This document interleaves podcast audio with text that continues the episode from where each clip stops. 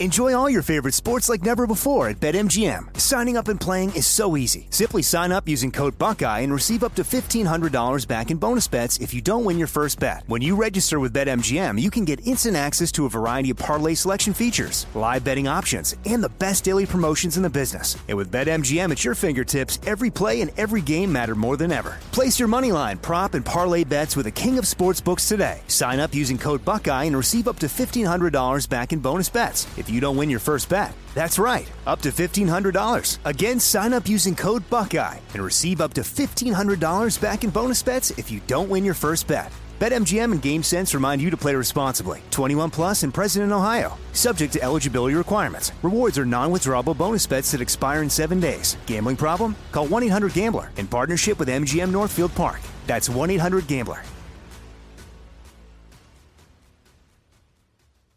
What's up? This your boy Lil Duval, and check out my podcast, Conversations with Unc, on the Black Effect Podcast Network. Each and every Tuesday, Conversations with Unc podcast feature casuals and in-depth talk about ebbs and flows of life and the pursuit of happiness. Unlike my work on stage, I tap into a more serious and sensitive side to give life advice and simply offer words of encouragement, yet remind folks to never forget to laugh. Every Tuesday, listen to Conversations with Unc, hosted by Lil Duval on the Black Effect Podcast Network, iHeartRadio app, or wherever you get your podcasts. Presented by AT&T. Connecting changes everything. This is your moment, your time to shine, your comeback. You're ready for the next step in your career and you want an education employers respect. So you're not just going back to school, you're coming back with Purdue Global. Backed by Purdue University, one of the nation's most respected public universities, Purdue Global is built for people who bring their life experience into the online classroom. Purdue Global, Purdue's online university for working adults. Start your comeback today at purdueglobal.edu. This is the Jabberjaw Podcast Network. Support for 100 Words, the podcast, comes from Talenti. When Talenti makes gelato and sorbetto, they tend to get a little overzealous. Do they need to use so many raspberries in their Roman raspberry sorbetto that the machine broke? Did they need to try 25 different chai teas to find the perfect spice blend for their vanilla chai gelato? Did they have to invent giant mint steepers to make their Mediterranean mint super minty? Does their obsessiveness make Talenti gelato and sorbetto the greatest? You be the judge. But yes, it does make them the greatest, and they're also the judge. Talenti, the delicious is in the details. And trust me, this stuff is incredible. I've been eating it all summer, and I have to work out a lot, but it's it's great. Trust me. Dive in, you'll love it. Now, here's the show.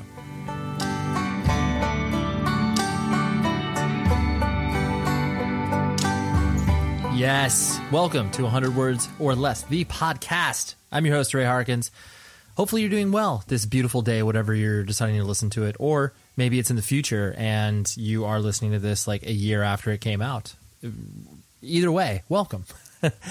and we are discussing people who are involved in independent music, whether it's working at record labels, whether it's, you know, being publicity people, whatever, as long as you're connected to independent music and it runs through your veins like it runs through my veins, then that is who we are bringing on the show and doing a nice in-depth discussion with them about, you know, how important that stuff is. And this person embodies that because they are they've been at it for quite some time and playing in some incredibly influential and monumental bands. Dave Lombardo, he played in Slayer. He also currently plays for Suicidal Tendencies, Misfits. The dude is a workhorse, and we actually talk about that and um, I just I, I, I I'm trying to think of in terms that I can even express uh, of how cool it is that I get to hang out with Dave Lombardo for an hour and talk about his life and talk about things that uh, motivate him. And you know talk about being a dad. Like it was it was a very very fun discussion that we had. So i hope that you are uh, you're ready for it. Because if you're not then press pause. But I think you're ready for it, so you're you're okay. Uh, let's get some some plugs out of the way, and then we will uh, talk about Dave, and then we'll dive into the interview. So obviously, this show is part of the Jabberjaw Media Network, and if you like this podcast, because it's hard to discover cool podcasts, right? And that is why I'm here to tell you about two particular shows. One of them, Mike Herrera Hour. So Mike Herrera, you know, MXPX. Like everybody knows that dude, right? Well, he does a podcast. He's been doing it for quite some time. Um, I want to say it's maybe he started his like maybe a year or so after this show existed, but regardless, he's plugging away, doing his thing, doing awesome content. Uh, oh, I hate to use that word. Sorry, doing awesome interviews. it's not too dissimilar to what this show is, but um, yeah, he kind of goes at it, uh, you know, from maybe a, a, different angle. So go listen to the Mike Herrera Hour on any podcast catcher you may have, and then also a good friend of mine, Doc Coyle, does the Ex-Man podcast. He's actually a previous guest on the show. He played in God Forbid. He's he's just a dude in and around town. He lives in Los Angeles now, which I actually have not run into him since he's moved out here. But regardless, he does an incredible podcast too. His is more focused on the metal world than anything else, which that's why I figured this is a perfect place to tell you about it on this particular show. But um, yeah, Doc does a great job of interviewing people and having a definitely fly on the wall conversation. You know, shooting shooting the crap, so to speak. but yeah, that's what we got as far as plugs are concerned.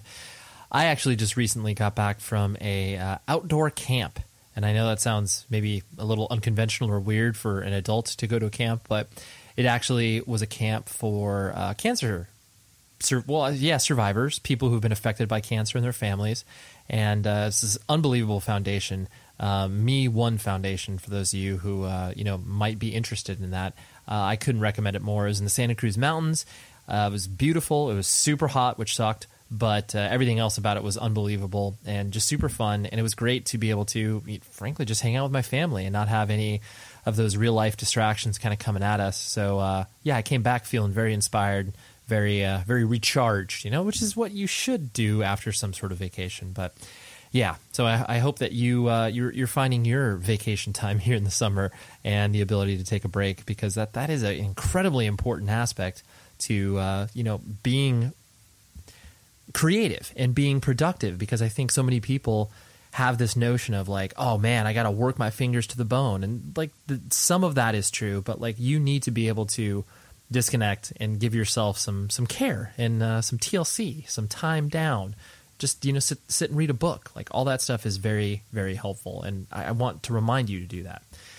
And then, um, yeah, like I was talking about, Dave, just a uh, a warm dude. I really wasn't nervous about this conversation because I've listened to a few other shows he's been on, and he's definitely making the rounds. You know, I I see other podcasts he's appeared on, and um, he, on that on that note, it uh, I really try to focus on having a different conversation than what he's maybe had in the past. And like, yes, there are certain notes that I need to hit as far as like you know he's where he's grown up and that sort of stuff. But I try to preload the question where it's just like, okay, I know you were born in Cuba and blah blah blah, and like you'll you'll hear that in the interview. Um, but I really am cognizant of it because I personally I listen to a ton of podcasts, and you can tell when a person is going around on a press tour and like you know maybe they appear on you know the Nerdist show and then they appear on WTF and I'm just like I need to hear one interview from this person. And I hope that that my episode of a show kind of cuts through the clutter. Not saying the other stuff is bad you know it's fine but uh, I'm just trying to make sure that uh, you know this this percolates to the top of your radar. So I want I want you to know that But yeah, anyways, here uh, here's my discussion with Dave, and then I will talk to you after the episode is over, like we usually do, right? Okay, and stick around because I always mention the guest of the next week's show on that little outro. So if you tune out, then you're missing out. So here, here's Dave.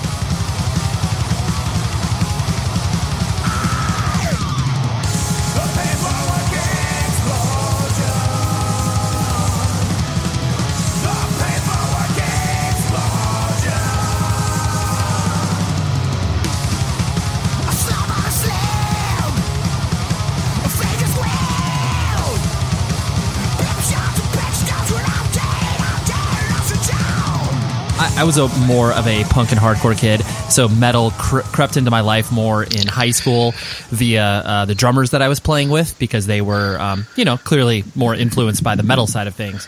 And the dude I played with for years, you know, was was a, a devotee of you in regards to you know learning from you and all that sort of stuff. Um, yeah. Is it uh, just because you've been able to be so prolific over your drumming life when you know reality it's the most physically demanding of all the instruments and you know it's harder as you get older to be able to have the stamina and everything like that Is it? I, or i don't know is it Um, I don't know. I feel like, you know, I, I've been told this, you know, many times by my closest, you know, uh, people I that surround me. Uh, you know, you tell me, you know, that I was I was made to do this. I was born to do this, and uh, so being tired or slowing down, uh, I don't think that's going to, you know, happen to me anytime soon.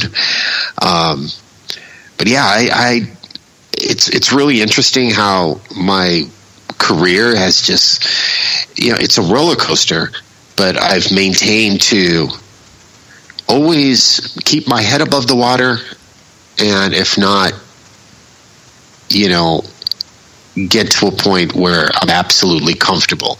And right now, I'm I'm I'm I am like in this zen music zen where I have this amazing balance of three different bands plus little projects that I do here and there right um, and it's it's satisfying. It's musically, it's gratifying, is what I'm trying to say. You know, and I don't know. It's it's really. I'm I'm very grateful. I'm happy. I'm surrounded by positive people, and uh, um, you know, I have a great you know assistant, you know, management team where you know my schedule is is laid out and i don't um, fuck shit up like i would normally do. I say if i would book things myself i i overbook myself. I'll you know i'll miss an interview or i'll miss an appointment and that doesn't look good. So you know i i've have uh you know, not only suicidal but misfits and and uh, Dead Cross. You know, their teams. You know, they're all understanding of my schedule, and we're all aware of everyone else's schedule too, because you know, obviously, all the other musicians, you know, they have they have things that they're doing too. So uh, there's there's a good balance, and there's a really you know great camaraderie and understanding of, of schedules and and everything. So it's cool, man. I don't think it's going to stop or slow down. I think this is only the beginning. Sure, and it's funny too because I, I, you know, most people make the jokes of no one paying attention to the drummer of the band, um, whereas you know there are certain people that you know have have the not only the talent but the capabilities of you know whatever stepping out from behind the drum the drum kit and being like, oh no, like you know I, I'm comfortable, you know, being spoken to and doing interviews and that sort of stuff. Was that was that something that kind of uh, you learned how to do as you um, you know I guess you grew as a not only as a musician but as a human being, or was that something that you had to really um, kind of grasp as more people started to pay attention to you?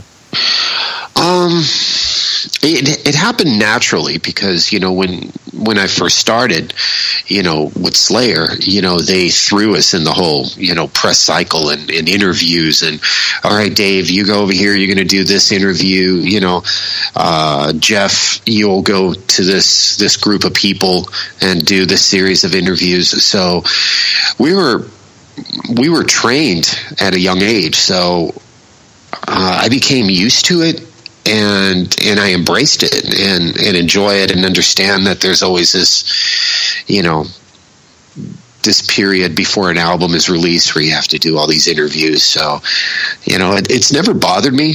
Um, and I feel that anything that has developed it's happened naturally. And you know even you know with me being just you know like they say oh just the drummer. No i mean i'm actually you know you know at times you know a leader and, and at times a songwriter and um and motivator you know cheerleader. Right. so um so you have like all these little different jobs that you, you take on to so i don't know it's pretty cool the way it's all developed Sure, sure, You yeah, know. and and that was um, you know, this is something I was going to uh, hit a little bit later, but the um, you know the notion of you know being a business person while also the expressing yourself artistically. Um, did the uh, because you've been able to navigate in so many business environments, you know, whether it was you know total DIY, like you know you guys booking your own shows and all that sort of stuff, versus you know some of the you know playing arenas and that sort of stuff, where like you said, you have management it helps you and everything like that. Um, was that was the business side of music something that came naturally to you, or did you have to really kind of like learn as you went along? Oh, you learn as you go along, and it was just dropped on my lap, you know, because when you're when you're young, all you want to do is just play play your music, leave me alone. All I just want to do is just be on stage. You know, you don't want to be bothered with anything, and you tend to ignore the most important, you know, part of your career, and that's you know who's paying you the money you know your cut you know and, and so you know you're you you become aware of the process of, of who gets paid what gets paid first and what you end up with and and so you you, you have to sometimes you know ask questions and, and take the bull by the horn. And and sometimes you know even at a low level uh, at a low um, at a low stage in a band's career not a low but a smaller stage in a band's career you know you you play a show you get paid. You got to pay for gas you got to pay for you know your hotel rooms you know then you don't have much left. So you're on to the next show you know. And you just learn this as you go along. It's it's it's interesting, but it's very important for musicians to be aware of um, you know where everything goes. You know the money and you know who gets paid and, and everything. Oh yeah, got to make sure you got to make sure there's no leaks in the money bag. yeah, well, absolutely. I mean, I think it's one of those things too where you only learn by making horrible mistakes. You know, where it's like, oh, I, yeah. don't, I don't do that anymore. I shouldn't. yeah. Oh, yeah. Exactly. yeah, by experience. And you know, I, when I recorded my first album, when I released my first album, I had just graduated from high school. I was 18 years old. So really, what it, here I have a career. Am I supposed to go to college? Hey guys, hold on. I'm going to go to college and learn business. No, instead I, I took the road, and, and it's sometimes the hard way, but I wouldn't change it because it's made me who I am today. Right. And it's, you know, yeah, it sucks, but hey, it, it is what it is. You know, I'm better. I'm a better person today f- by those experiences. Yeah, well, I mean, I think that's uh, that notion definitely comes from the environment that you were raised in, in regards to you know being a part of a DIY scene, whether it's like metal, punk, hardcore. It doesn't matter if you have to do it yourself initially. You're yeah, you're going to be terrible at it when you begin, but yeah. you're going to develop those chops over time. Exactly. yeah. Um, so you know, kind of reflecting more individually on you, where you know you were born in Cuba, and you know your your brothers came to the U.S. before you, and you know you, have laid out that story, you know, pretty uh, you know pretty eloquently in the past. Um, it did, but you know something in kind of you know reading those pieces uh, about your earlier life. Um, did it feel chaotic at all, or was it one of those things where you didn't know any better, so you couldn't really call it chaotic? Uh, chaotic in in to what terms? Like, what what do you talk about being chaotic? Yes, more specifically, just like your childhood in regards to you know, uh, be, you know, once you immigrated to the United States and like you know the process of, of getting out of Cuba and all that sort of stuff. Did it did it feel chaotic or was it just like, oh, this um, is what I'm um, doing today? well, I really don't remember. I was two years old, you know, when my parents, you know, came to the U.S. and um, so I, I don't remember, you know, any of that. I'm sure it was. Um, I'm sure it was chaotic, especially you know, you know the trip over. You know, I heard stories that you know things were rough. You know, they had my parents, myself, and my sister camp out at the airport. You know, waiting for the airplane to to leave, and uh, you know, no food, no water you know the government says oh you'll have plenty you know you'll have plenty of food to eat when you're in america you know. Uh, so you know th- things were a little brutal but uh, you know when we got here um, you know from what i remember you know we lived a normal life. My dad you know he worked and my mom took care of the house. And uh, uh, and I was, you know, here here I was, you know, starting kindergarten and first grade, second grade, and in an English speaking school, and you know, I had to learn the language and learn it fast. Uh, so, um, you know, that was probably, you know, what I remember the most difficult part was, you know, kindergarten, first and second grade, you know, and having the teachers meet with my with my mom and saying, okay, you know, your son, you know, you need to tutor him or, or, you know, we need to put him in a, a different class. Cause obviously I spoke, I was learning English and, and I had already known Spanish. So I was learning English and, you know, I had a little difficulty in, you know, figuring out words and stuff, but, you know, not, you know, it wasn't chaotic, you know, it was just challenging. Yeah. Oh, sure. No, I mean it's cool. Like you, you had the foundation that was there in regards to you know your family and your support system. It was just a matter of uh, pushing, um, pushing that it was uh, it was okay for you. Yeah. Yeah. Exactly. Yeah. Um, and so it, it's been well documented that you know, uh, like you said, you released your first record when you were you know 18 years old, just out of high school, and like music was you know always your path. Like there was really no uh, diverting you from that, uh, you know, that notion. No. Mm-mm. and did like was the pursuit of it the idea that you were like, hey, no matter what, I'm going to figure out a way to like piece this together and like make a living, or was it just kind of like, well, I'll see how long this goes? Um, no, I was headstrong. I wanted I wanted to be a rock star. That's what I wanted to be. You know. I, I, would listen to you know being a teenager, I would listen to Kiss. I obviously, I, you know, I listened to the Who, Zeppelin, um, you know, Jimi Hendrix and stuff. And I looked up to those bands, and I wanted to be like that. You know, I would look at, you know, go to the store and, and check out the magazines. You know, um, like there was this magazine called Circus and Creem, and they, you know, they specialized in rock bands, and I remember thumbing through those you know, and that's what I wanted to be in front of a crowd, you know, and on stage. Um, so there really wasn't anything else for me but that, you know. My parents, you know, didn't understand, I guess, the how how driven I was, and you know, they were concerned that, you know, I was just occupied my mind was occupied by this dream, you know, they were concerned that hey, you know, we want you to get a job. We want we want you to learn how to get out there and hustle. You know, you're not going to be just you know living on a dream. You know, you gotta you gotta got to get out there and work.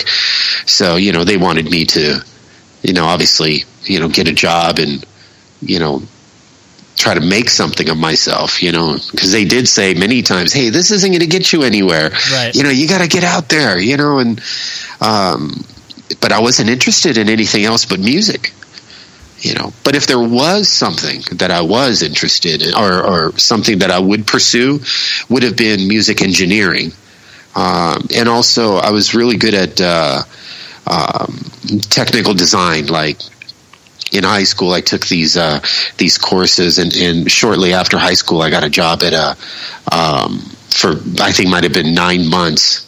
Uh, I was designing enclosures for generator sets for hospitals and and and different facilities. Um, so my path was going either in design, technical design, or or, or music, and, and music obviously took the took the path. Yeah, absolutely. No, it's it, it's cool because I mean, I, the reason I asked that is because you know the notion. You know, I'm sure when you were looking at uh, these larger than life bands, you know, Kiss, Led Zeppelin, like the the path from point A to point B is daunting. It's not like, oh, I'm going to wake up in two years and all of a sudden be in an amphitheater playing in front of a ton of people. But just the idea that, like, hey, I, I want to make this my living, you know, good or bad. I just want to try to do the best I can at it. Yeah, we were driven, you know, very young. You know, we went out and made our own lights, made our own pyros, uh, you know, our, our, own light system, you know, uh, made our own pyro. Um, we'd go out and, and flyer, make a bunch of flyers and, and go flyer the high school late at night, you know, stick a flyer inside every locker. And, um, you know, that's what we did, which is, you know, similar to what people do today. You know, what they do, just post, you know, uh, but we actually did the groundwork and, uh, you know, hit all the local schools. And uh, so it, it, was different. Um, but it was also a different mindset. We were, I think, more driven than than than normal. I think the normal kids. Um, we were passionate and wanted to make it happen. And oddly enough, we released, uh, you know, Show Show no Mercy in, in 83. We were, you know, December of 83, we were in Europe uh, on stage, you know, at playing festivals uh, at in 84. Right. So it did happen. Right, you know, did- we did. did you know, Right, yeah. we did woke up, wake up, and, and a year later, two years later, I was on a big stage. Um, it, it was odd, and it's been since then an, a, a bizarre but amazing trip. Right, right, for sure. Um, you know, cl- clearly people focus uh, on your, uh, you know, double bass prowess and your uh, talent at that, and you know, introducing it to, uh, you know, a lot of aggressive music, and you know, clearly it's going to be, you know, the first or second line of your eulogy. but Yeah, yeah, right. but why uh, was was that just something that you were you were drawn to initially in regards to kind of uh, you know not not focusing solely on hey I'm just going to focus on double bass and it would be terrible at everything else because clearly that's not the case for you but um, you know it, it seemed like you put a large focus on that was that just kind of a function of your interest or was that just a, a deliberate thing that you were trying to kind of carve out for yourself Uh, no, it was a, a function of my interest. I, I, I was a fan of drummers that had recorded songs with double bass. Um, you know, uh, some of the drummers that performed with uh, with with Judas Priest, and uh, of course, you know, Filthy Taylor uh, from from Motorhead. Um, you know, when I heard No Sleep Till Hammersmith, um, and and heard some of the double bass work, you know, it was it was awesome. It, it totally inspired me to to buy another bass drum, and uh, you know, and, and not only did it sound good, but it looked really cool when you had a double bass drum set, and if you could use it, that was even better. You know, because there were times I did see, you know. Bands, let's say, I couldn't even, I couldn't tell you who, but uh, let's say, for example, you know, Boston, you know, not a not a double bass kind of band, but they would have a double bass drum set on stage just because it looked good, you know. But they would never use it. You would never hear it in the music. Let me let me say it again. I know Boston probably didn't use a double bass kit on stage, you know, but um, you know that was just the example that there were bands out there that were doing it that were showing a kid on stage but they wouldn't actually use it. And uh, we made sure that we you know implemented that style. Right. You know and and by increasing you know I think increasing the speed that the double bass was being played, you know, that was in part um, influenced and driven by the punk attitude, you know, that punk energy to play fast. And so that's how everything just became a little bit quicker. And, uh, and I think in part was, you know, also that young energy, you know, that you had at that time and, and kind of still have, you know, Yeah. to play, to play that, that kind of music. Um, that influenced it and drove it Yeah. to that level. No, absolutely, it makes total sense. Um, and so, was was ostensibly Slayer your first experience in regards to um, like touring and you know seeing the road and stuff like that, or had you done previous things that uh, you know gave you a little taste of that tour life? Uh, yeah, Slayer was the first band I had toured with. The first band I got in a van with, you know, and, and we traveled across the country. Actually, our first U.S. tour was in a U-Haul truck and uh, I think a 1978 Camaro. Uh, I think something like that. I don't know. Right. And uh, but I did play in, in a couple other bands before. You know, I had like in in high school in the early days of high school. I think ninth grade I had one one band, and then uh, tenth grade I had another one, and then Slayer came into the picture. Uh, I think summer of eleventh grade. This show is sponsored by BetterHelp. We all carry around different things that stress us out, right? Like maybe it's something really, really small, like, man, that parking space, it's always taken. And I wish that I would be able to like get it instead of, you know, this person that maybe, you know, is the most courteous and considerate. I know that's something very random, but it's true. We all experience different things throughout the day that trigger us in so many different ways. And there are many times where I have been like, I wish that I had a, a spot or a repository for me to, you know, get this stuff off of my chest. Because if you bottle it up, that is no bueno and then all of a sudden you explode on a coworker or a friend or a family member being like the parking spot. And people are like what are you talking about? That is where therapy comes in. And i love working with betterhelp because i'm a huge advocate for therapy broadly speaking.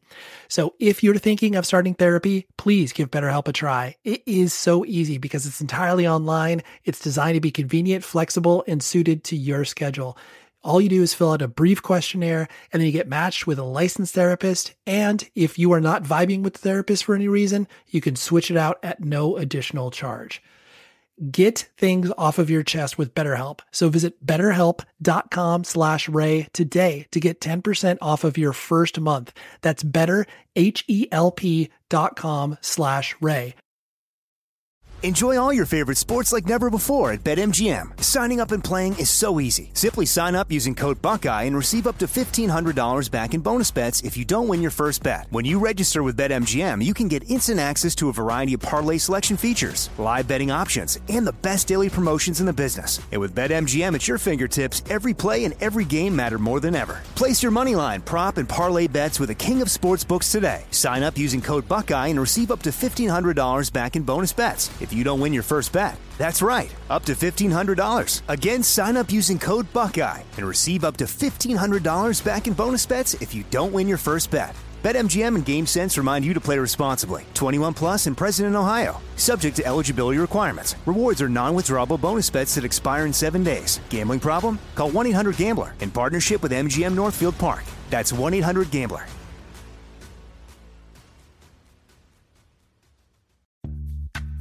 Snagajob is where America goes to hire, with the deepest talent pool in hourly hiring. With access to over 6 million active hourly workers, Snagajob is the all in one solution for hiring high quality employees who can cover all your needs. On demand, temp to hire, part time or full time. You name the position warehouse worker, retail associate, grocery store clerk, fitness trainer, baker, stylist, bellhop, podcast producer. Yeah, Snagajob's got a worker for that. With our easy to use platform, you're able to seamlessly post and fill available positions quickly with a dedicated customer support team to provide all the help you need along the way. Kind of nice knowing you have a talent pool like that in your own backyard, right? Snagajob is the partner you need to keep your business running smoothly. So visit snagajob.com or text snag to 242424 to talk to an expert. Snagajob.com, where America goes to hire. Okay, I'm here to talk to you about Smiles. Now, I know that may sound kind of random, but there's this rad, rad company that I've partnered with called Smile Direct Club. Now, to be completely honest and transparent, this is something that my wife was going to do because she, uh, you know, she was very interested in it. But after I've kind of, you know, did started to pay attention to the process she was going through, I was like, you know what? I want to do this. My teeth are not perfect at all. Hers are totally spot on. So I have commandeered this experience because, you know, for those of you that are total super nerds of the show, maybe heard an ad for this a couple months ago, and she did that read well with my help, obviously. But uh, Smile Direct Club. So what do they do?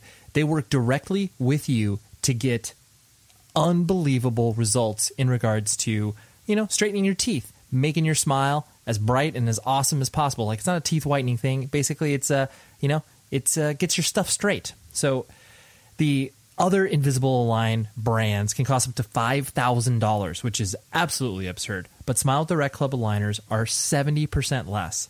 And you could even save more with insurance or a flexible spending account. There are two easy ways to pay. You can either have a single payment of 1850 and then they waive a bunch of other costs, or you can have a credit thing, which is called Smile Pay. It's 95 bucks a month for 22 months, no credit check required. Now, I am about a month or so into the process of, you know, I, I did the uh, you know measurements, and I, I, sent in my molds my teeth, and now they're in the process of uh, you know getting those uh, those retainers out to me or those liners I, I, I, apologize for the terminology, but it's it's aligners. That's what they are. So uh, I'm very very excited to start that process, and it couldn't be easier. Like when they send you the kit, it's in this awesome box.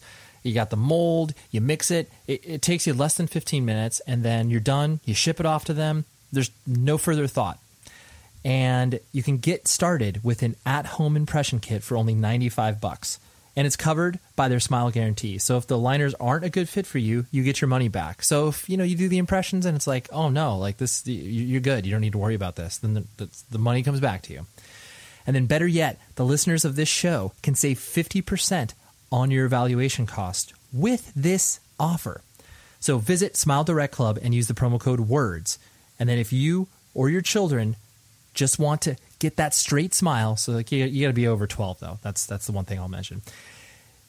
Dive in, go to the website, smiledirect.club.com, use the code WORDS and you get 50% off. And it's available all around the United States except for North Carolina. So you North Carolinians can't take a part of this offer. But it's awesome. I, I love this product and I think that if you are even just remotely interested in straightening your teeth a bit, you know, put getting getting your best impression out there, this is the product for you. So, Smile Direct Club, I love it. You should too. SmileDirectClub.com, promo code WORDS, 50% off. Boom. And did you uh, did you enjoy touring like once you started to do it? Because I know that there are people who you know the common conception of touring is oh you know you get a get a big bus and you travel around and you play some shows but obviously uh, obviously it's not like that at the beginning. So did you no. did you like it initially or was it something you had to learn how to get uh, how to like? I loved it. I loved it. It it it was it was freedom. You know you get to travel across the country and you get to do what you love. Um, I, I enjoy and I still enjoy to this day playing uh, you know, touring in a van. It's not necessarily tour buses. I really don't care uh, if it's a tour bus. I mean, it's great. It adds convenience and it's comfortable because you get a bunk, you know. But I've done tours where it's just a, a suburban, three three guys in a suburban with all our gear, you know, traveling across the country and and um, and and just you know checking into Super Eight motels on the way. Um, I did that a year and a half ago. Um, and still, you know, I think today I would do it. Um, so I, I, don't know. It's not uh, it's not daunting, and it's not something that I I didn't like. I always enjoyed it. That's awesome. Yeah. Well, yeah. I, I think it's especially easier to live in different worlds as far as like the comfort level of touring when you have done those you know all right we're only gonna be playing in front of 100, 100 people and you know we're you know we're in the middle middle of nowhere and we're gonna get a hotel yeah. room because like you know if you get your first touring experience is something like you know a plus plus like tour bus scenario you're gonna be like wait a minute I don't want to go backwards. right, and you become a little arrogant. Oh, I, I, I can't do it. It's like you know, dude, fucking suck it up, man. You know, because I, I love it. I've, I've played, man. You know, it's it's a roller coaster, which I, which is what I love. I hate the merry-go-round. You know, I, I enjoy a roller coaster much better, and that's how my life has been. Uh, you know, I could be at the top one year you know, playing Yankee Stadium, big tour, boom. And then a year and a half, two years later, I'm playing a small club with 100, 100 people in it, less than 100 people. You know, and then now I'm back on the bigger stages, you know, playing the downloads, you know, with Suicidal. And then, you know, headlining Riot Fest with with Misfits, you know, and now Dead Cross, you know, so things are you know, they move, you know, and, in kind of cycles almost. But you have to love all sides of of the both sides. You got to love both sides of the coin, the good side and the bad side. You know, yeah. you got to just really, you got to embrace it because you can't forget your roots. You know, then you become arrogant and you know self-deserving and, and all this shit and it's like man that's not the personality i never want to be you know that's not the person yeah i just I refuse to be that way. So I embrace every scenario and situation, you know, and and and enjoy for what it is. Yeah, yeah. You don't. Yeah, you try not to look past it. You just look at what you're experiencing currently and be like, oh yeah, there's pros and cons to each thing as you're doing it. So, Absolutely. Yeah, Yeah. that's a good- I love traveling. I actually enjoy traveling on our own. Let's say if we were in a in a minivan or, or, or whatever, and the gear in another truck, and let's say I'm driving because if I want to pull over at that, you know, at that museum of the largest, you know, ball of twine or whatever, you know, on the Totally. side of the road, you know, I'll stop. You know, when you're on a tour bus and you know you're on a particular schedule, you can't do that. You know, hey, I want to buy a box of fireworks on the side of the off the 10 freeway in the middle of Arizona. Right. You know, you, you can do it, um, or whatever. And and so I, I kind of enjoy that. You know that style of uh, or that method of traveling. You know, a little better, but the comfort part of it is also cool. Of course, yeah, yeah. Yeah. Something I, I, I forgot to mention or ask a little bit earlier. What kind of um, kid did you find yourself being? You know, in high school and as you're experiencing all this music, like were you the you know quite artistic kid? Were you uh, you know the the weirdo outsider because you were into a bunch of weird music, or you know what sort of archetype uh, would you find yourself falling into? Well, shit, I had long hair. Okay, I I, I wore a leather vest. Uh, I was like a cross between uh, a, a kind of hybrid between punk and metal. Right. You know, um, I remember there was a period where I was really into metal, and I had this, like I said, leather vest and striped shirts, and you know, kind of, kind of Judas Priest crosses scorpions or something you know? I'm sure you've seen some of those pictures early pictures of slayer. And then you know it became with you know t-shirts and, and jeans wearing you know punk rock shirts and but i still had long hair. Um, so i don't know. It's just were like were, were you were, were you outgoing or were you more of a recluse? Like how, how did you? Uh, no, I was outgoing. I wasn't a recluse. No, I was sociable. You know, yeah, I hung out with everyone and, you know, ditched school like everyone else did and, you know, got into s- some trouble. But, you know, for the most part, you know, I was a good kid, you know, good student, but, you know, there, w- I had some edge to me. Sure, as one, Yeah. yeah. as one would when you're wearing a leather vest and, or Right, exactly. hey, but I went to school, you know, so, Right, you did your part. You did your part. yeah. Um, something that uh, you know I find interesting too is be you know this more speaks probably to your personality than anything else, but you know clearly you've existed in a, in a, world that has uh, you know claimed many people from you know very debaucherous habits and uh, you know a lot of other terrible dark paths, but you yourself haven't gone so far as to uh, you know dive down one of those completely where it swallowed you up. Um, how how did it? Uh, I mean, I guess how did you navigate that as you? Luck. okay. uh, uh, I was very lucky. Um, I feel that I have traveled, you know, those dark paths. But, you know, I wasn't in a good place in my life, you know, so, um, you know, so I've been able to kind of, kind of save myself in a way, um, from falling into that, you know, I, I, I have been, you know, part of that, but I, it's never been, you know, public. You know it's not like something oh you know everyone knows that you know either i was a drunk or, or drugging no everything was just uh it was to myself and personal you know. So i've kept everything under control and and i've you know i've basically you know i've stormed through or, or I've I've weathered the storm, as they say.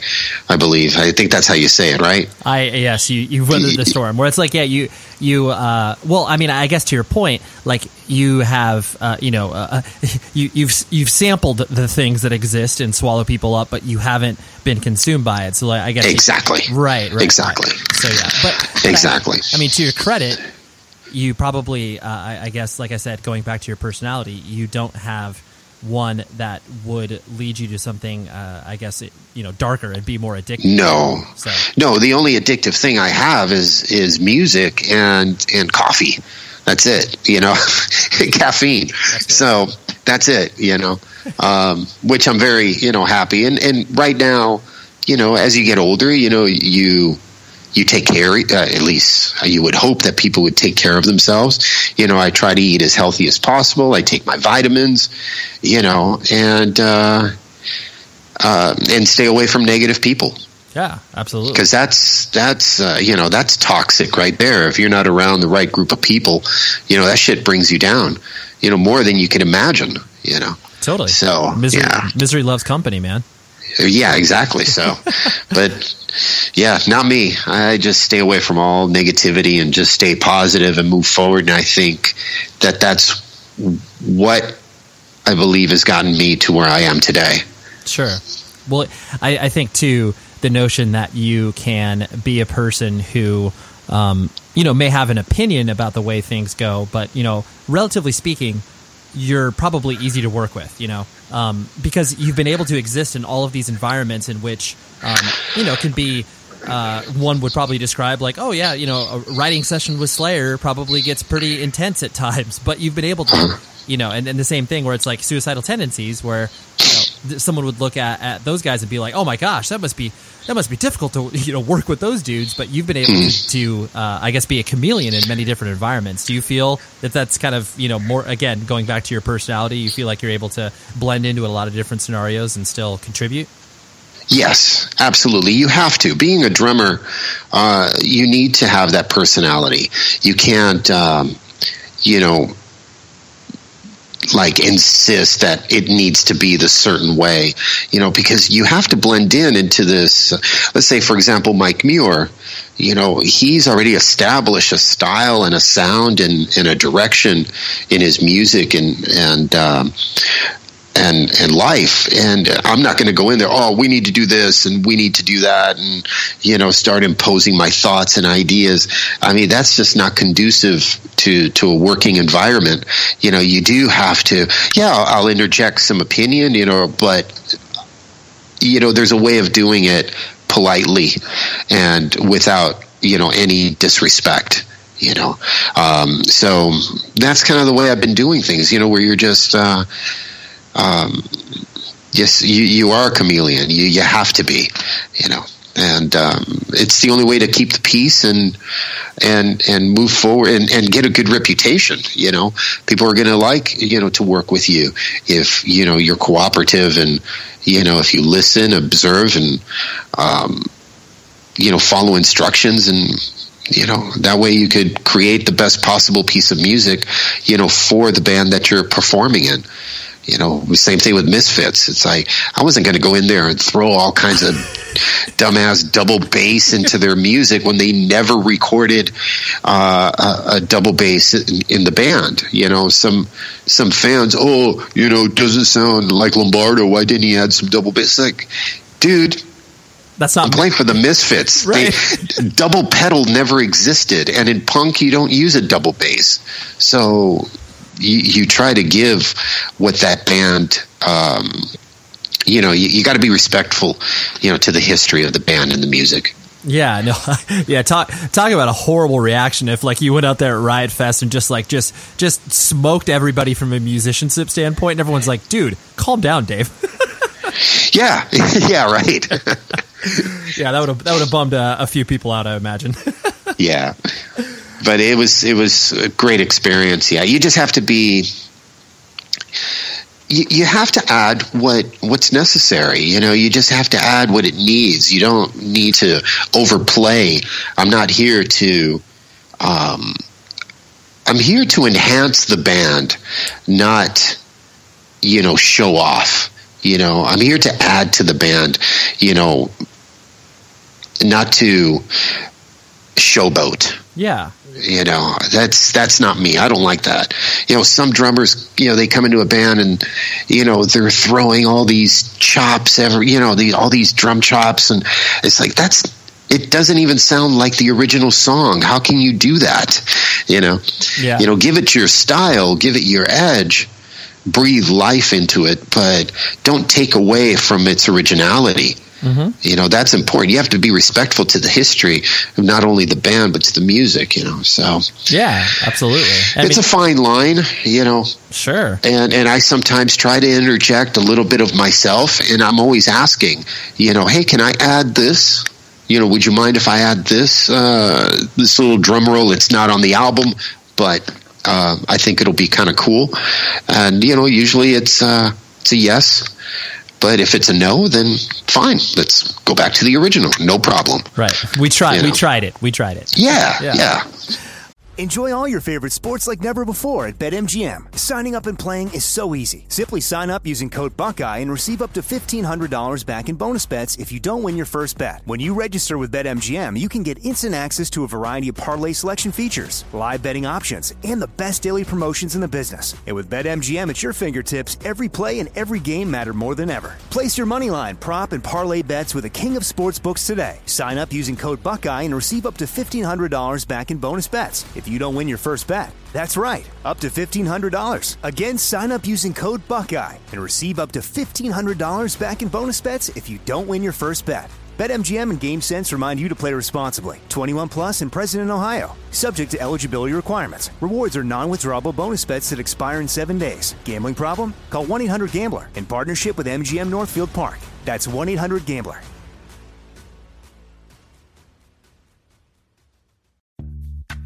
Snagajob is where America goes to hire, with the deepest talent pool in hourly hiring. With access to over 6 million active hourly workers, Snagajob is the all in one solution for hiring high quality employees who can cover all your needs.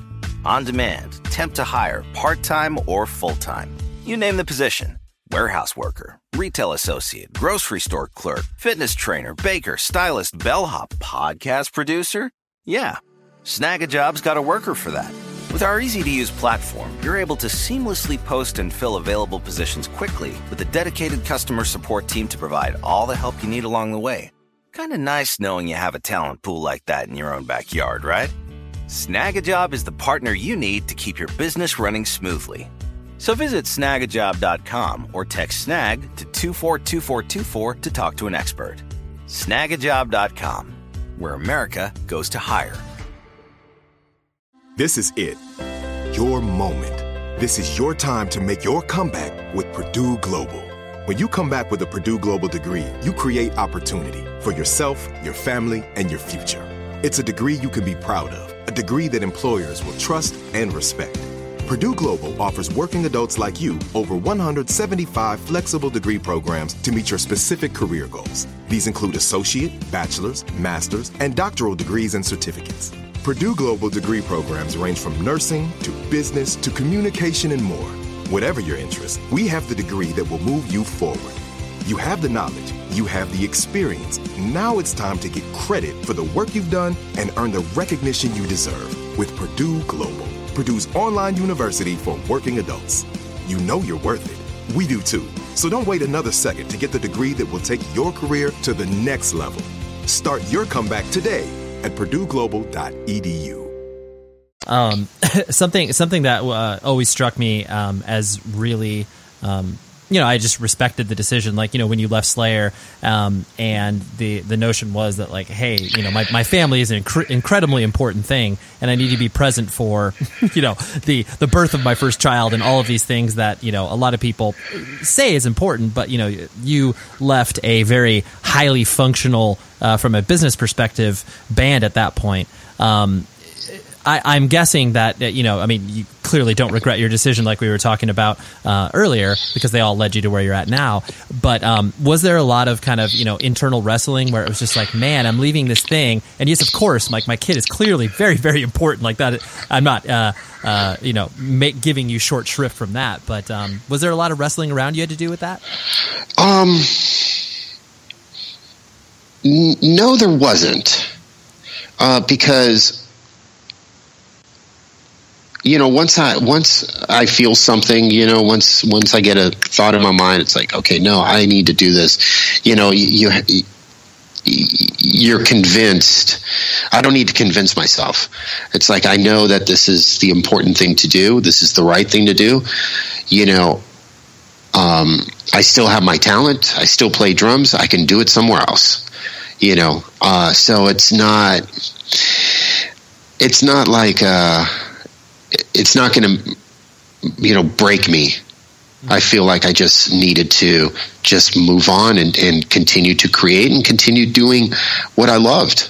Right. Um, yeah, it's just there there there really wasn't. You know, I knew that that's what I needed to do. Right, right. Well, I- I really like the way that you put that, where um, you know, clearly, like you said, this isn't. Yeah, this is the end of. Um, you know, one thing that you've been familiar with for so long, and you know it's successful, but it's not like it's diminishing the fact that you know you're not going to wake up one day, you know, the you know a week after you know the birth of your kiddo, and you're like, wow, I can't play drums anymore. Like that will clearly always be with you. Yeah.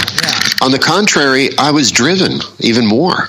You know, so and that's when I, you know, perform or, or I created the band uh, Grip Incorporated. Right.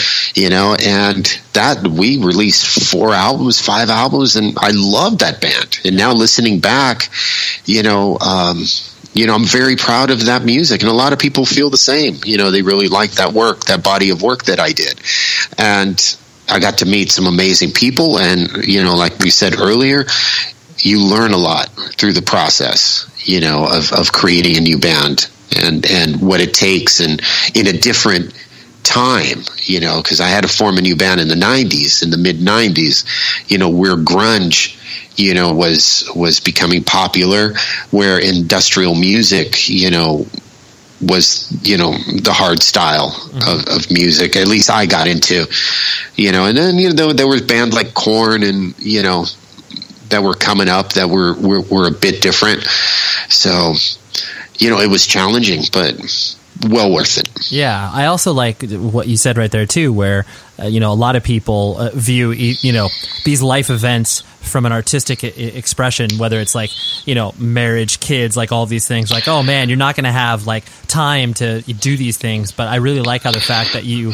It, all it did for you was refocus on the fact, like, no, I'm taking this seriously because, like, now, you know, I, I clearly have another mouth to feed beyond my own and my family's. Like, now this is like this is really on me as opposed to um, where I, you know, I was just playing music for, you know, ostensibly as sel- selfish reasons for just yourself. You know? Right, right, exactly. So, you know, again, it's not an easy road. And if anybody asks me today, hey, you know, what do you think? Should should I pursue a career in music? And it'd be like, it's it's hard.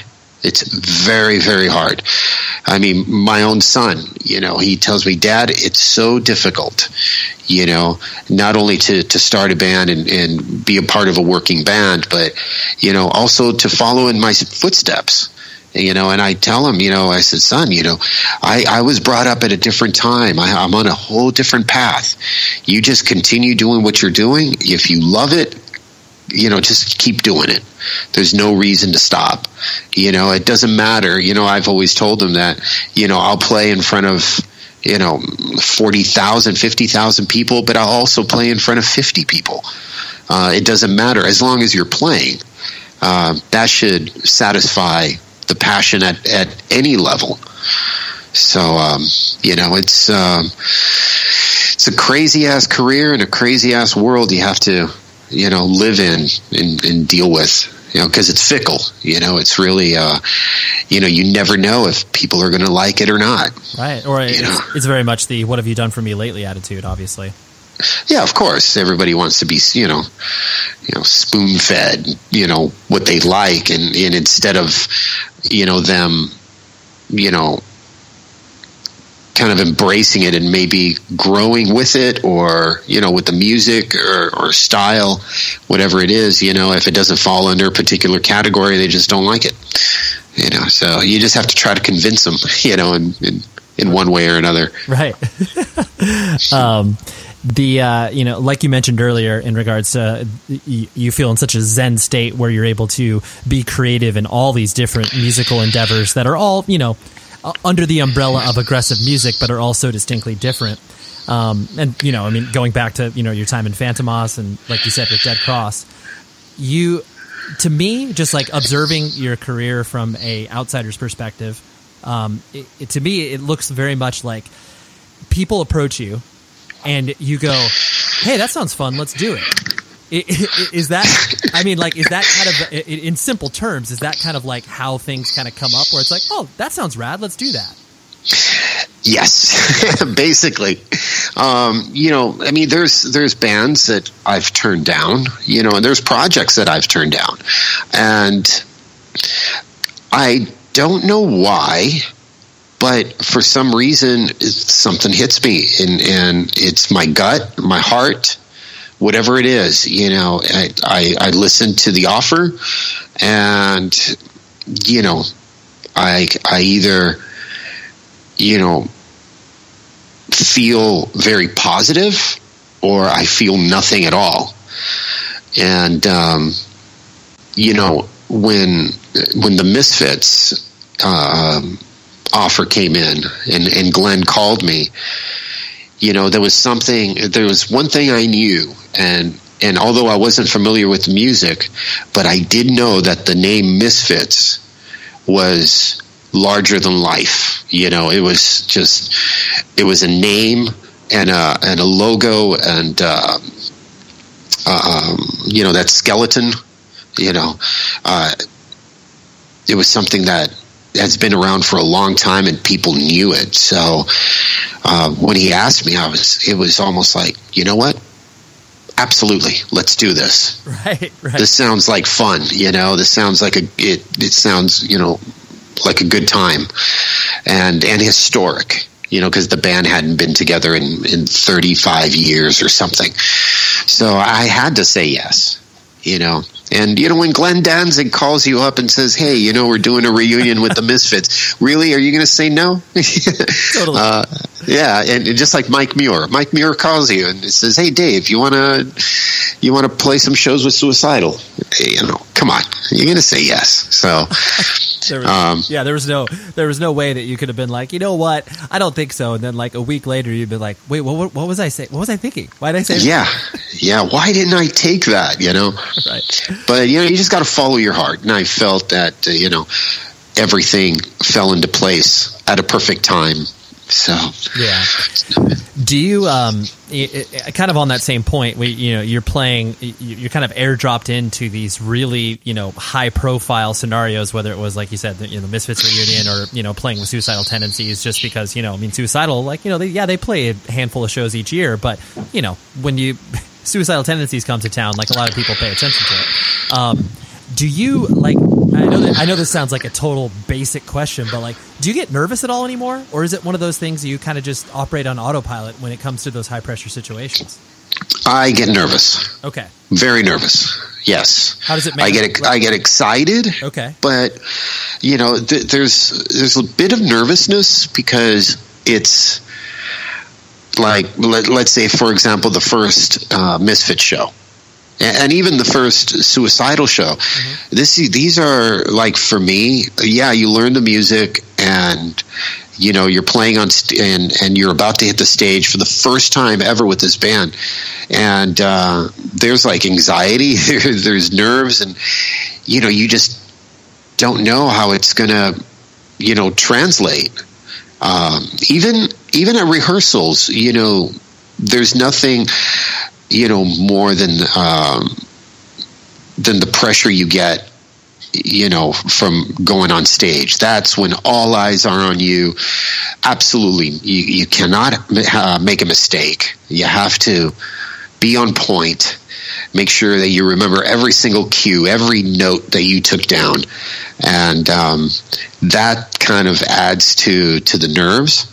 But after you get used to it say with suicidal you become anxious. You know you're just like come on i want to play you know when when you get used to it. Um, the shows that i find uh, that really you know mess with my nerves are shows i do uh, when i have to improvise um, I, I do these shows with this uh, this amazing composer uh, named John Zorn, and uh, and him and I we do these saxophone drum duets, uh, improvisation duets, and um, they're challenging, and you know you just you don't know what's going to happen, and adds so much to to the excitement you know of the evening um, because he could start something and you're like okay where do i take it from here you know and and that's the challenge you know because he might throw something at you you know a melodic phrase and you're just like okay, you can't tell him, can you try that again? You know, you can't say that because everything, we don't go over anything, any music whatsoever before we hit the stage. We just simply look at each other. Who starts? Who do you want to start? Uh, you, me, right? Uh, you know, Zorn will say, "Dave, why don't you start?" Or why don't we both start? You know, it's like okay, and um, it, it's it's really cool, and and that kind of performance is the one that really messes with me. Right. Um, yeah. No, I can I yeah. can completely understand that because you know clearly there's no blueprint. Like it's just you're like, well, I guess I'm uh, I'm following this person's lead, and I hope that this lead that I'm going to do is not just stepping all over what he's doing. Exactly. Yeah, and you can't play over. You can't. Uh, you know, in when you improvise, you have to you have to kind of know when to take the spotlight and when to hold back. You know, and um, there's a lot of listening involved, and you have to really watch, you know, um, who you're improvising with, their their body language. Right. You know, so th- there's a lot involved where people might think, oh, you're just up there, you know, um, you know, just making noise or whatever, just beating on the drums. It's like, no, we're actually listening to each other. And when you you know you have a good show when somebody walks up to you after the show and says, um, "Can I buy this music?" You know, it's like, no, this was all improvised. This will be the only time you've ever heard this. And they're like, this is all written? And it's like, I mean, they say this was all improvised? And it's like, yeah. He said, I thought you know, it was uh, it was written. It sounded like it was written. And I said, well, that's the art of improvising right. is to make something sound like it's supposed to be there. And um, so that's that's when you know you have a good show. You know, when it comes to to improvising. Yeah, no, um, that, that's amazing. pretty cool. Yeah, yeah. Awesome. Um, a few last things before I let you go. Um, nothing, nothing brings me uh, so much entertainment than when you know I'm, I'm clearly I'm putting research anytime I, I speak to somebody on one of these. So like when it, you know you Google someone's name, um, my favorite thing is like in the auto popul auto populate of Google, it goes uh, you know so like for your name it would be you know Dave Lombardo, and then it has you know interview drums whatever, and then you know like third or fourth result is like net worth, which I find so funny because like. So you know that means that people are googling people such as yourself and it's like, how much is Dave Lombardo worth? And I find it you know, I find it just hilarious because it's like, you know, you're a working musician and like, yes, you've been able to make a living off of it. Um, but you know, from my estimation, you are not, uh, you know, rolling around with like seven houses and are like, you know, seven, hell no, right? Exactly. no way. Yeah, that I hate that. You know, because people have this this view of you like as if you're, like you said, rolling around and you know, fucking you know Rolls Royces and, and Lamborghinis and uh, no, you know, you know we're still you know you know working hard, you know, and uh, yeah, all those numbers those are way false. yeah, those are oh, yeah no, they I, are wrong. Well, I don't even know how they calculate that. What do, what do they calculate the? I have no idea. The, the the net worth of, of Slayer and divide it by four? No, I don't think so. no, no, totally. Yeah. I, I mean, yeah. I, I, frankly have never gone down the rabbit hole to even look at those numbers, but um, yeah, because I, I, just like I said, I find it so funny because there's there's no way that a, that whatever it is that it's spitting out is even remotely accurate portrayal of what this working musician is actually quote unquote worth. I just find it so funny, and I'm sure. Absolutely, yeah, you're you're 100 percent right, and and it annoys me a bit. Right. Sometimes I feel like telling him, you know what, remove my name from your list because uh, you know it's not accurate. Right. And uh, you know, and besides that, it's none of your fucking business. You know? totally, totally. Yeah. Uh, um, and so uh, the you know like when when you are clearly not you know on the road or be, you know being in your active press cycle like you are right now um, you know w- what are some things that you do that are I guess you know separate from the music world? Whether it's like you know yeah I like to you know collect Legos or like whatever from that perspective. Like is there any other things that are not attached to music? Or is like yo this is this is my thing. There's uh, you know this I I live and breathe this stuff. Um I live and breathe music. Okay. Because even on my days off or days I don't have really anything to do, I'm constantly thinking of music or listening to something. Um, I find I find peace in music, you know, because it occupies my mind. Um, but I think another thing I, I enjoy is um, um, is peace. Uh, I really I'm at a, at a point. I love chaos, but I really enjoy peace as well. You know, and you know, um, just going to the beach, Okay. uh, walking, taking walks, and just. Um, Are you are you messing around with like meditation or anything like that? um, I always have. Okay. Um, I I practiced uh, some of this, you know, visualization kind of meditation um, when I was in high school.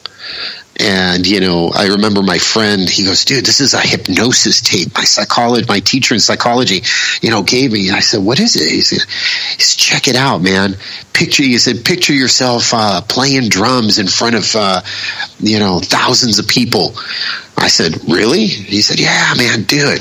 And so I, um, and it was this cassette tape, and and some guy just, you know, uh, uh, talking in a very um, very um, calm voice, telling you to you know take deep breaths and uh, picture yourself in the most comfortable chair in your home, you know, and uh, picture yourself floating in space, and now uh, picture yourself behind. Uh, or, or picture yourself doing something that you love and want to be successful with. And it was this whole, I think, you know, 20, 30 minute cassette tape of, of this kind of talk. And uh, I loved it. And, you know, I don't have that tape anymore or anything. But, you know, when I am presented with a new project, uh, now we're back to working instead of notice how we're going back to work instead of relaxing. But it's it's it it's along the same vein. So when I'm at home relaxing and I'm, I'm offered a new project, I will listen to the music more than I will practice the music. I will listen to it, close my eyes, and visualize myself performing the music um, before I even pick up a pair of drumsticks and try to play it. And I think that's part of the learning process for me. So, um, so that's that's to the extent I've I practiced any kind of meditation or or anything like that. Uh, but I do what I do enjoy is just um, you know taking walks. Sitting on a patio, having a sangria, you know, or something, Right, you know, right. just that's that for me is is like um, that's very peaceful and, and enjoyable for me. It's like ah, relaxing. Yeah. You know, Stillness. yeah, stillness. Yeah, yeah. And you know, especially when you find a, a great location and you're just you know, let's say looking out to the ocean or or you're in the mountains or whatever, and just being quiet. You know, just sitting there quiet and uh, absorbing is for me very gratifying. Yeah, absolutely. I can easily see that. Um, the last thing I wanted to hit on was, um, you know, clearly since you're a father and like you mentioned that your your son's into drumming, um, you know, clearly uh, kids get to ages in which they think that their parents are clearly the not the coolest thing ever, and whatever they're into is lame, and they got to forge their own path and that stuff. Um, but I mean, clearly it sounds like there isn't there is maybe some of that at the house, but maybe not to the extent of what it is for you know maybe other parents that are like you know accountants or something like that. Um, how is that uh, you know kind of back and forth with your kids? Where because how many how many kids do you have? Do you have two or I have three. I have two boys and one girl. okay? And so like, uh, what is their relationship with uh, you know your music and your um, you know your overactive nature to be in a hundred thousand bands? Um, well, I think they find me a little entertaining because Okay. uh, I'm. I think they're more mature sometimes than I am because I get to. Uh, I I'm sometimes a little. You know, I, I I come off the rails sometimes. You know, and and and they laugh. You know, and um, you know. I'm sorry. What was the question again? I'm I got distracted here. No, it's it's fine. I was basically just saying like the their their relationship with uh you know your your music. Whether they think it's you know cool that dad plays in a bunch of bands, or it's like oh yeah, dad's into some weird stuff. But like you know, I still love him. But no, no, they they think it's cool. They they enjoy it. Um, you know, but like like I told you before, they they know that it's difficult, and they've seen me go through many you know difficult moments you know in my life you know from very high to to damn all the way to the bottom. So um you know they understand you know how it is. But no they they think dad's cool. And uh, I don't think uh, they've ever looked at me and says, "Oh man, he's he's out of it," or "or man, he's a pain," or anything. No, I I think I'm a pretty cool dad, and uh, you know, and and in turn, you know, they're good kids too. That's you know, cool. my oldest is into uh, he's into audio engineering. Okay. You know, he works for for this company. Um, you know, editing uh, music for uh, for like commercials and, and music videos, and he's also like you know working at, at Pro Audio and in at Guitar Center, and then my other son he has a band, and he manages you know another Guitar Center in in Beverly Hills, and so you know they're all involved in music, they're all doing their thing, and they're all kicking ass. And my daughter, she's she really loves horses. You know, she trains her own horse, and nice. you know has been working with it for the past probably you know three four months, and you know she's about to graduate next year, and who knows where you know her path is going to take her. So, yeah. Uh, but very cool. I'm very, uh, I'm, I'm, very proud of all three of them. Yeah, no, that's cool. It just I, the reason I asked that is because you know it, it, it's interesting because you know clearly like your parents had no context for what you were doing.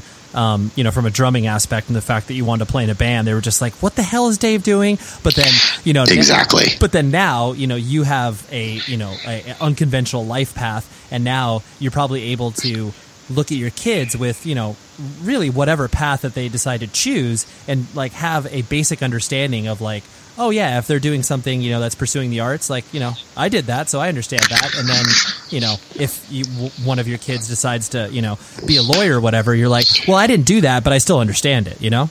Yeah absolutely yeah. And i always tell them you know to follow you know let's say let's say like you just mentioned if you want to be a lawyer you're not going to then, you know, get a job at um, at a music store. You know, you're you're going to want to get a job at a law firm and work your way up.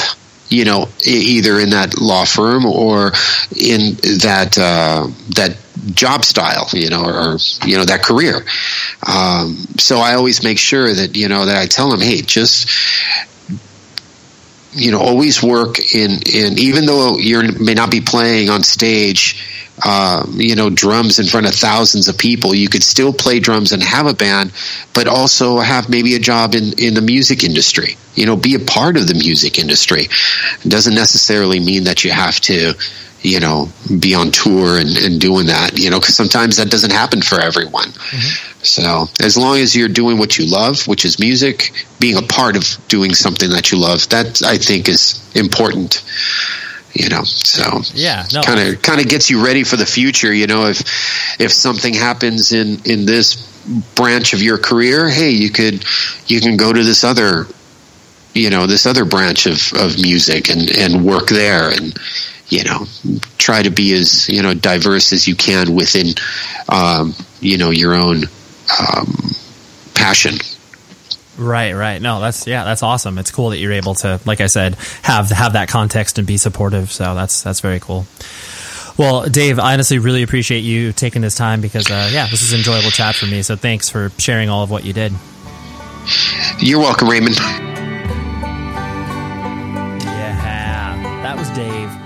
Great dude, right? Just just just doing the damn thing, playing drums unbelievably well, and um, yeah, keeps that keeps that that level head on his shoulders because um, yeah, and granted, I would never bring a person that doesn't have a level head on the show because I, I, probably wouldn't have very much to talk to them about because they would be too much up their own butt. So, but anyways, but Dave, thank you very much, and uh, thank you very much to his publicist Monica for hooking this up because I really, really appreciate when publicists uh, you know, are just just pleasant people to deal with. It's very nice to be able to deal with professional people and uh, executing these interviews and making my life easier because of it. So, um, yeah, what do we got next week? We have John Porcell from the legendary bands Youth of Today, Shelter, Judge, the and Project X. Let's not forget about Project X. Uh, the dude's been around, and I was very excited to go over to his apartment, and we had a unbelievable conversation. Um, I just I learned things that I never really learned about in regards to like Youth of Today and their early touring life, and then Shelter, and just a bunch of interesting stuff. So, and uh, that's in advance of Shelter's appearance at the beautiful This Is Hardcore Festival, which I've still yet to go to. But um, yeah, maybe one of these days I'll, I'll, I'll make it out there. Anyways, uh, that's all I got for you guys this week, and please be safe, everybody. Until next week. You've been listening to the Jabberjaw Podcast Network, jabberjawmedia.com. Shh.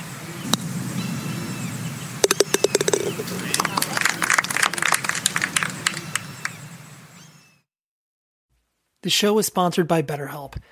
Trust me in saying that no matter who you are, mental health challenges can affect you, and how you manage them can make all of the difference. That's why everyone should have access to mental health support that meets them where they are and helps them get through. BetterHelp provides online therapy on your schedule. It's flexible, simple to use, and more affordable than in person therapy. Connect with a licensed therapist selected just for you. Learn more at betterhelp.com. That's betterhelp.com.